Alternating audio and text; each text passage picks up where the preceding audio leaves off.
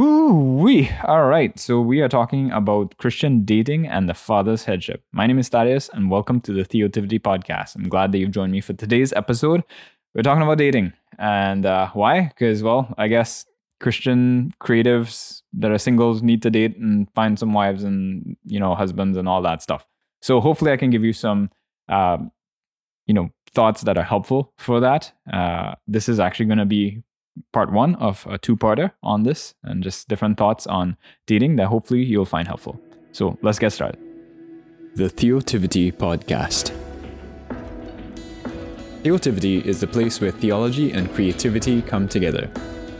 Here you'll find audio narration of articles, episodes exploring the faith, culture, the arts and media, systematic theology, apologetics, guest interviews with Christian thinkers, creatives, pastors, theologians, and much more. At theotivity.com, you'll find articles and resources to help you grow in your faith, as well as a portfolio of creative works.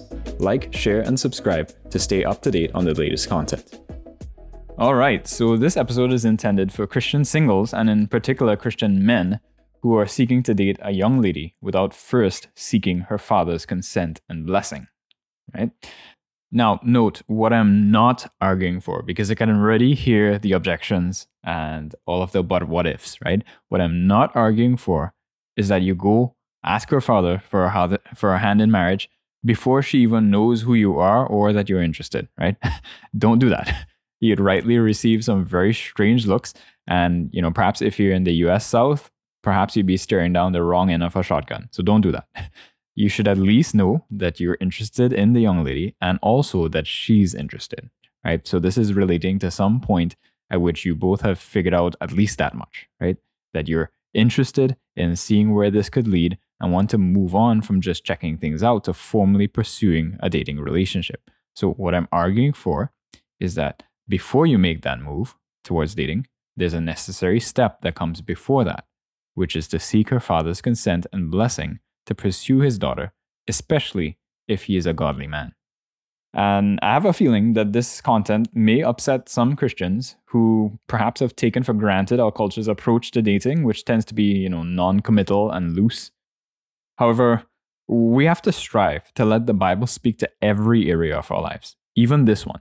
And while dating is not in the Bible, uh, nor does it, you know, the Bible doesn't prescribe one particular way of finding a mate. So, for example, arranged marriages versus courting, etc. Right? Uh, it does, however, give us principles from which we can glean wisdom.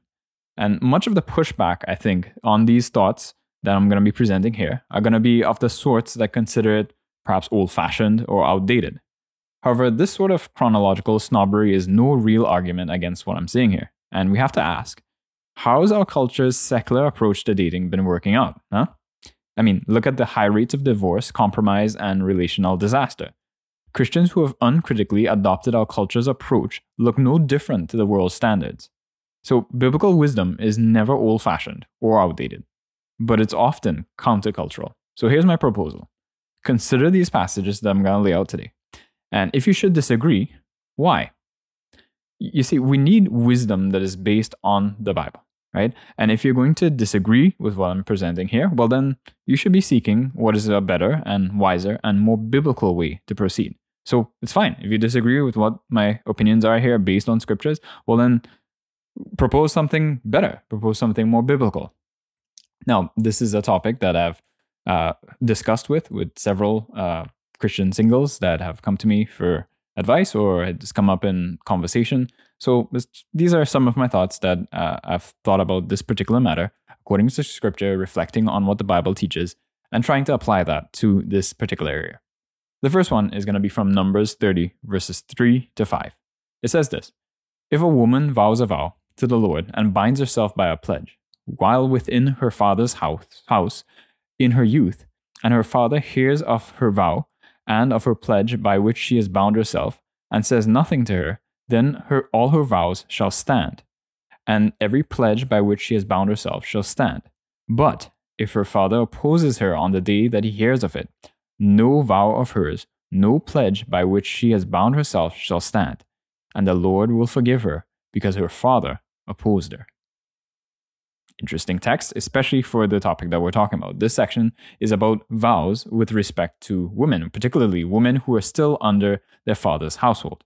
So, from the text, you see two principles uh, in the text. So firstly, that an unmarried woman is under the headship of her father. You see then verses 3 to 6, right? Um, so that any vows or pledges that she would make come under his authority. He is to care for her and to be responsible for her in regards to what she vows or pledges herself towards. And secondly, clearly, we see from this passage that when she marries, her husband is now her head. And you see that later on in the passage from verses 6 to 16. It explains that that responsibility moves from the father to the husband. So, thus, from this, we can see why respecting the headship of her father is a really important thing to do, as he is given headship over his daughter for as long as she is unmarried, and she is one who, um, and he is the one who should be giving guidance to her in regards to vowing or pledging herself to different things. And I would categorize dating within that sphere because it's a sort of pledge where two people pledge themselves to each other. It's not a covenant, right? So dating is different to a covenant, um, but there are still expectations of faithfulness, mutual respect, reciprocity, affections, etc. Right? Uh, and these are all related closely to a sort of pledge. To say that something like dating is not included within this uh, is to put it in a category of lesser importance than than let's say maybe paying back a loan, right? Uh, which is a pledge of re- repaying money lent uh, which I think most boyfriends and girlfriends today would say is not a very satisfying outlook on godly dating, since it implies a level of non commitment that would be ex- unacceptable to most people who are dating, right? When you're dating, you expect a certain level of faithfulness, mutual respect, reciprocity, and affections and exclusivity as well, right? So it is a sort of pledge. So therefore, if a father is, according to this passage in Numbers, if a father is to be involved in the making of commitments in his daughter's life, would it not also be logical that he should be involved in the making of a commitment such as dating? Furthermore, to disregard this because, you know, just saying, oh, well, that's the Old Testament law, Thad, right? Well, that's a bad hermeneutic. You see, the sections of the law which are not binding on us today are because Christ has fulfilled them, right? So, for example, the sacrificial laws, the temple laws concerning uh, Israel's worship in the temple, right? Um, however, the rest of the law still remains binding on the Christian conscience. You see, Christ has fulfilled certain aspects of the law, such as the sacrificial ceremonial law, right? Because he is the greater sacrifice, he's the true temple, etc. But the rest of the law still remains binding actually in one way all of the law is still binding. It's just either it's fulfilled in christ or it's continued to be fulfilled with us um, such as the moral law. We are still bound to the moral law the ten commandments for example right? Um, we're not marcionites. And marcion he was an old heretic in the early church um, and that old heresy has invaded the modern church again which is trying to unhitch the old testament right? But you see, that's not right because Paul actually asked the question in Romans 3:31. He says this, "Do we then overthrow the law by this faith, by our faith?" He says, "By no means. On the contrary, we uphold the law."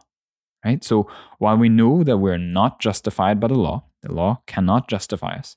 The Old Testament law still has an abiding function of teaching us what pleases God and aiding us in our sanctification. See, Christians are not antinomians. Anti meaning against, nomos meaning law, right? We're not anti law. We still affirm the goodness of God's law. Actually, Paul affirms the goodness of God's law in 1 Timothy 1 8, saying that we know that the law is good if one uses it lawfully, right? So, gleaning principles from the Old Testament law, such as this one in Numbers 30, that teaches about a father's responsibility over his daughter, over his, you know, his headship and care of his daughter, especially in terms of regulating what she pledges herself to, I think is still applicable for us today. We should assume continuity between the testaments and not discontinuity. You see, a lot of the, the problem in the modern church is that they um, a lot of Christians today assume a discontinuity between the testaments, but God is the same yesterday, today, and forever right? Um, the parts of the law which we see as fulfilled in Christ, it's only because the New Testament tells us so. So, therefore, if you're going to make an argument that this was just a cultural thing or something done away with in the Old Testament, right, that now in the New Covenant this is, doesn't apply, then you have to have some sort of New Testament grounding for thinking like that, uh, which there doesn't seem to be since the New Testament seems to continue this line of thought, of thought which I'm going to show later on down below as we continue in this. Okay. Um, actually, if you take its logical conclusion and do like what a lot of Christians do and just unhitch the Old Testament, you actually don't have you you lose a lot. Uh, for example, you lose the laws against um, uh, bestiality, right? there's there's no passage in the New Testament that talks about that. So therefore, does that make it okay? No. We assume continuity that because the New Testament does not abrogate those laws, they still are binding right? So similarly, gleaning principles from this passage in Numbers, I think, is a very valid way to do things, right? And we need to take all of Scripture into account. And I'm going to show actually from the New Testament to how I think this is a principle that still holds. For example, in Matthew 19, verses 4 to 6, right? Um, Jesus there, he's responding to a question that the Pharisees are asking regarding divorce. And he answers them this way He says, Have you not read what he that that he who created them from the beginning made them male and female and said therefore a man shall leave his father and his mother and hold fast to his wife and the two shall become one flesh so they are no longer two but one flesh what therefore god has joined together let not man separate so here in our passage jesus uh, in matthew 19.5 he's quoting from genesis 2 uh, 24 that a man should leave his father and his mother's household and be joined to his wife. And the implication is that she does the same, since the two coming together in marriage forms a new one flesh union, a new household, right? Thus, the woman, until she is married, is under her father's household. Therefore, as you know, she's she's not one flesh with you. I'm speaking to the Christian men listening. Until marriage, then uh, she's under her father's household until that time. So it's logical that you'd owe that you'd owe it to her dad to inform him and to seek his blessing. You see, she doesn't yet belong to you until you've made a covenant. And there's been a leaving and cleaving, as the old King James puts it, right? Um, uh, which happens upon marriage. Thus, you know, you shouldn't act as if she's yours already. Note also that this implies a knowledge of the above point of the Father's headship over his children. See, Jesus affirms the uh, abiding validity of the Old Testament law. See, for example, Matthew 5 17 and Luke 17 17, and the creational order of families. Jesus reaffirms that too. You see, too many young men seeking to woo a young lady act as if they have no obligation to the young lady's father, to whom God has tasked with the protection and care of his daughter. And even further, some young men want to act as if they already have become one flesh with the young lady when no covenant has yet been made. Then later in life, if he should have daughters of his own, let's say, uh, would feel wronged and slighted if they were to go behind his back and shirk his headship. This shouldn't be so. Respect his headship and recognize that, that this young lady belongs to his household until you should make her your wife. Okay, so I know by now some of the young Christian men, single men, might be squirming in their seats, uh, but we got some more here. Right? So, Jeremiah 29, verse 6 The Lord commands his people to take wives and to have sons and daughters. Take wives for your sons and give your daughters in marriage, that they may bear sons and daughters, multiply there and do not decrease. Now, specifically, I wanted us to, um, to zoom in on this phrase give your daughters in marriage. That's important here it implies that daughters were to be given in marriage by their fathers. Thus, uh, uh, daughters are under their father's care, and it is his role, is the role of the father to give his daughter away. They didn't give themselves away. And by the way, this is why in modern Christian weddings, this, this tradition even holds fast today, right? That, uh, you know, oftentimes the pastor will ask, who gives this um, this young lady away? And the father will respond i do right? Uh, or i and uh, her her mother do right? This is still a biblical principle that stands. And how can a father do that if he's not involved in the dating relationship? Think about this right How is it honoring to the father if the couple only decides to involve him after they've already hooked up and made heart attachments and pledges to one another? You see, that's not respecting him as an authority figure. That's treating him like a younger brother who you just inform of what you're doing, but you're not too concerned with getting his approval or permission. You see, this is what a lot of Christians singles don't realize. This giving away process happens way before the wedding day. And it's Uh, and, and by not involving her dad up front, you gotta ask yourself, what are you seeing? Doesn't it imply that you don't see him as the one to give away his little girl? Now, many young men actually shoot themselves in the foot and wonder why they have such a terrible relationship with their in laws later on. Well, put yourself in the father's shoes. How can you give away your daughter joyfully to a boy who has no respect for your headship and authority? Right? So, today, so if you're dating where there's no approval from the father, especially in the case where there's a godly Christian father, that's akin to poaching, actually. You're hunting where you don't have a license. So, don't be a poacher. Now, there are some exceptions for situations where there is a broken family or an ungodly father in the home.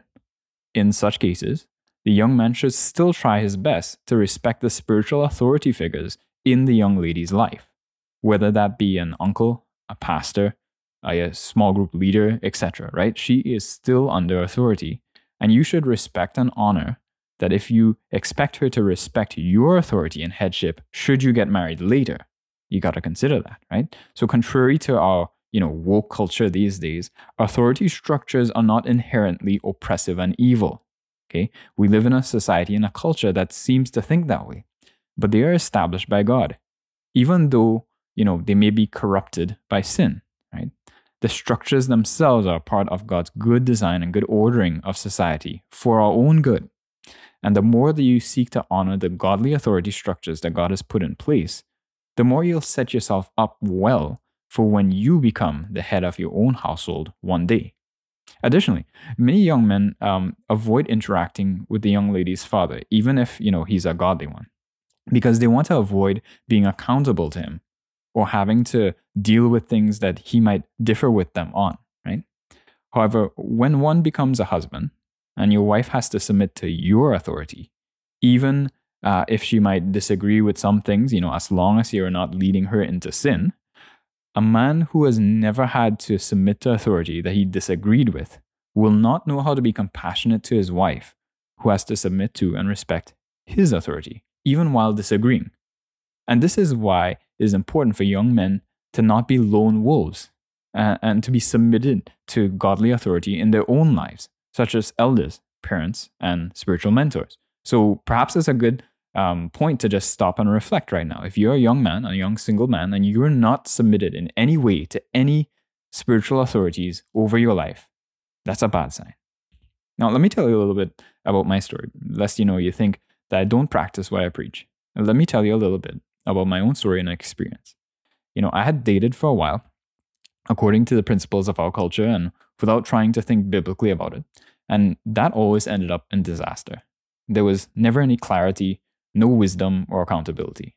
And, and there was very minimal family involvement and godly voices around who were close enough to warn me of dangers. I was a fool. And I made a lot of mistakes as a young, foolish single man, and which I wish I could have done differently now looking back. Now, luckily, when I met my now wife, I, I had gained a little bit of wisdom the hard way. I definitely didn't have everything figured out, but I knew enough that doing it the way that I had, had been doing it in the past was just not working out, right? And when I met the young lady who is now my beautiful wife, uh, we were not interested in each other at first, uh, mainly because uh, we knew nothing of each other. But as we got to know each other uh, in more casual group settings, um, I started to see these qualities that attracted me to her. However, you know, at that time, I wasn't yet convinced I wanted to pursue her especially since that particular year I was heading to Brazil um, to a mission organization that had been volunteering at every summer for a few years. And the purpose of that was to figure out actually if God was calling me to move there permanently. So I thought, you know, it wasn't wise to pursue a romantic relationship at that point, right? Uh, because who knows, I might be leaving the country permanently. Uh, and as Providence, though, would have it, um, when I came back, I was not yet convinced that God was calling me to Brazil at that point. Um, but I also found that my interest in Kylie, my now wife, had peaked. So I started uh, to intentionally observe her in groups. Uh, we'd be together with, you know, from our church and looking for qualities that I valued. And yes, I had a list. And you should have a list too, by the way. Uh, you can't, you see, you can't know what to look for if you don't know what you're looking for, right? Um, by the end of that summer, I decided that I wanted to pursue her. So I asked her out for breakfast to DTR. You know, if you don't know that acronym, means define the relationship. And after a pleasant meal and some chit chat, I told her directly and clearly that I was interested in pursuing her romantically. And then I asked her if uh, she was interested in that too.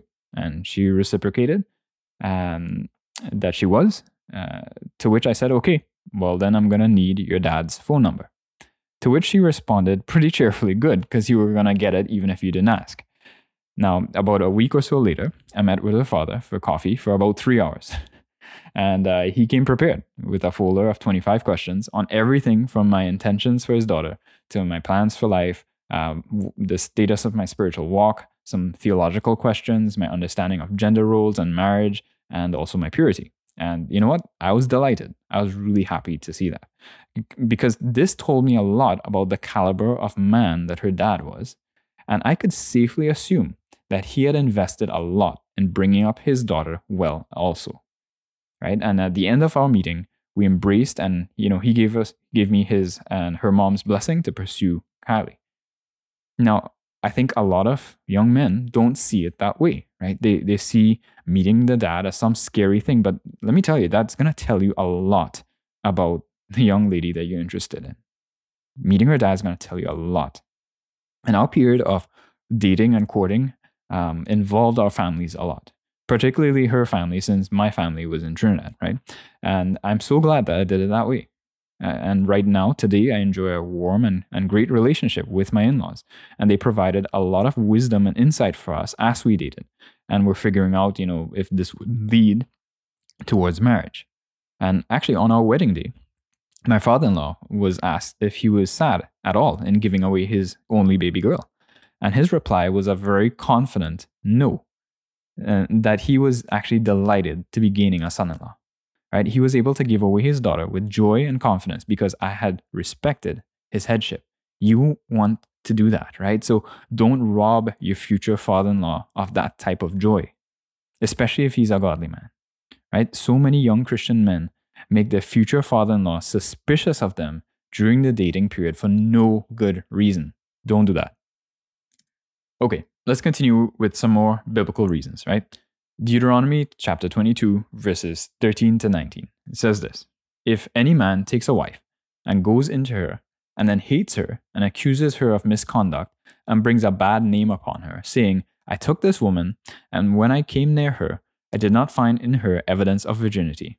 Then the father of the young woman and her mother shall take and bring out the evidence of her virginity to the elders of the city of the gate. And the father of the young woman shall say to the elders, I gave my daughter to this man to marry, and he hates her, and behold, he has accused her of misconduct, saying, I did not find in your daughter evidence of virginity, and yet this is the evidence of my daughter's virginity. And they shall say, uh, and, sorry, and they shall spread the cloak before the elders of the city. Then the elders of that city shall take the young man and whip him, and they shall fine him a hundred shekels of silver, and give them uh, to the father of the young woman, because he has brought a bad name upon a virgin of Israel. And he shall be, and she, sorry, she shall be his wife. He may not divorce her all his days. So, uh, probably a, a, not very familiar passage to a lot of people, but in this here, the laws concerning sexual immorality, note here for our purposes that in a charge against a virgin daughter, right, the father is the one who must bring evidence to defend her chastity, to defend her honor, right? Because he is given charge over her uh, for her protection by God, right? The father's headship implies that he is given charge over his children, and in this case, specifically a daughter, right? For their well being, protection, and defense against threat, right? That's what this passage is teaching. Uh, this includes the threat of unacceptable male suitors, right? So, hence why especially in cases where there is a godly father or a father figure present, he has to be respected and brought into the dating relationship. The father is given the task by God of defending his daughter's honor. Now, one of the questions my father in law asked me when I came uh, to seek his blessing to date Kylie was what rules or boundaries do you have in place to keep yourselves pure during dating? And this is an excellent question, right? And one which many young men would stumble at because they've never actually thought it through biblically. They may stammer out some half baked intentions of boundaries that might sound like COVID 19 restrictions, right? Something about keeping six feet apart and wearing a face covering all the time, or something like that, right? Uh, but it's rare today that they would have ever thought of it um, with any sort of intentionality, and even perhaps less rare that they would have thought through it biblically, right? And that would have been me also in earlier years, but thankfully I was prepared. I told him I don't have an exhaustive like list of do's and don'ts because inevitably you're going to find yourself in some situation that's not on that list, right? Instead, what I have is a biblical conviction based on the concept of covenants. That means that until I marry your daughter, I'm not in covenant with her, and therefore I'm not going to act like I am. And what that looks like is simple. The only covenant that we share before marriage is that we are brother and sister in the Lord. And thus, whatever I am unwilling to do with my own sister, I will not do with your daughter. So rather than try to memorize a list of do's and don'ts, I'm going to use this principle as a filter. And what that looked like practically is that when we went out in, on dates in public, um, we were never privately, right? Like we go, we give room, and you know, didn't want to give room for the flesh or the devil. Uh, we went out um, oftentimes over to other couples' houses for dinner or spent time with our family and did other things like that um, for some of our dates right? But always in public, never in private, because we don't want to give space for um, our flesh or the devil. Uh, we did hold hands, but no more eventually, like as the relationship progressed. And eventually, as our uh, the relationship continued to progress positively, and uh, you know, when we became engaged, uh, we'd give a peck on the cheek, but decided to leave the kiss on the lips for the marriage day because, again, my filter was this: uh, you know, I would never kiss my sister that way right? So therefore, I wouldn't kiss Kylie that way, even when we were engaged. Uh, and that filter prov- proved to be to be a very helpful um, one for me in navigating dating boundaries. It also seemed to please my father-in-law, who I think appreciated that I had given some thought to the matter biblically, and perhaps that'll help you as well. I think too often the question that young men ask are how is is like how far can I go before it's wrong? But they're they're starting off on the wrong foot already at the get go, right? The, the question shouldn't be how far can I go before it's in, right? Because that, that's already saying that you want to push limits, right? Um, I think we need to be more conservative than, than we think we might need to be uh, because those powers of attraction are very, very strong. And it's, I mean, you can just ask anybody who's been in a romantic relationship for a period of time that that gets to be a very strong temptation. And that's the way that God has built us, actually. And rightly directed, that is a very strong and good tool that God gives to marriages, right? So, back to our point. Just know this, right? That if you fail, men, I'm talking to you, if you fail to lead her in purity in dating, right? She's not going to have any confidence that you're going to be faithful and pure to her in marriage. And for those who are believers and are already dating, and maybe you failed in this area, right? Don't like, don't beat yourself up. There's enough grace and forgiveness at the cross for even that, even your feelings in this area, right? Um, but you know, don't don't condemn yourselves, but bring it to the Lord and repent. Turn away from that. But, but know that repentance is turning away, right? You have to turn away from what you were doing and the patterns that led to that compromise, and turn to what will help you to be faithful. So it's never too late to build trust and integrity with your potential future spouse. Okay, so let's continue on in this uh, considering of this topic, right?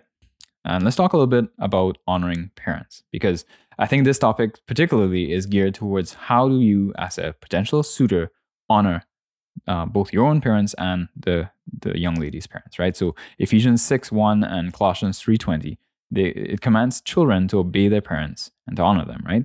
And Exodus twenty verse twelve and Ephesians six two command children to honor their parents. So let me ask you this How is it honoring to parents for the child to enter into a committed relationship which is potentially leading towards a change of their covenant status and involves both families, yet not tell the parents or seek their advice? Right? How is it honoring to say, in effect, I'm willing to take your daughter's safety, affections, attention, emotion, and time, but not willing to seek your counsel or blessing in doing so? Uh, does not honoring her father imply that you seek his consent and blessing, as he is the one charged by God uh, to be her protector and head? Right? You can see, for example, the passages we just covered. Yet many young men, young, young Christian men, right, fail to do this and then wonder why they have such terrible relationships with their in laws in marriage. Oftentimes, it starts before the wedding day. And now, while this is not the be all end all of all in law relationship building, it definitely makes for an important start. Right? The fifth commandment is still binding honor yours and her parents, that it may go well with you. Now, let's talk about managing his household well, right? Her father is tasked with managing his household well. How do I know this? 1 Timothy 3, verse 4, and Titus 1 6 say that an elder must be able to manage his household well and keep his children submissive and not open to the charge of debauchery or insubordination, and likewise for deacons in 1 Timothy 3 12. However, these qualifications are not just for elders. You see, elders are not in some super category of godly men. This is, in fact, just the requirements for being a godly man. And that is the type of men that should be appointed as elders. You see, elders serve as an example for godly manhood. 1 Timothy 4:12 says that. Timothy, an elder, is commanded to be an example. And Titus, verse, um, chapter 2, verse 7, Titus there is to set an example in everything. So therefore, a godly man should be seeking to manage his household well, just like an elder should, right? And keep his kids submissive and free from the charge of misconduct and insubordination, following the example of a biblical elder, right? So therefore, ask yourself this Is the father able to do this if he's kept out of the dating process? I'd say no, right? Now, I know that this concept of asking for the father's permission and blessing sounds old fashioned and outdated, right, to our modern secularized culture that is increasingly antagonistic against anything vaguely Christian. But I don't care. I'm not interested in pleasing the culture, right, pleasing the flesh or seeking approval from anyone else. Our highest aim should be to please the Lord, especially in our holiness. And we are to do all things to the glory of God, even dating. You see, far too many Christians fail to think covenantally about anything. Yet, this is the primary way that God relates to people through covenant, and how He has established His people to be assembled as a covenant community of faith, right? That is the church. Covenants govern our relationships with God and with each other.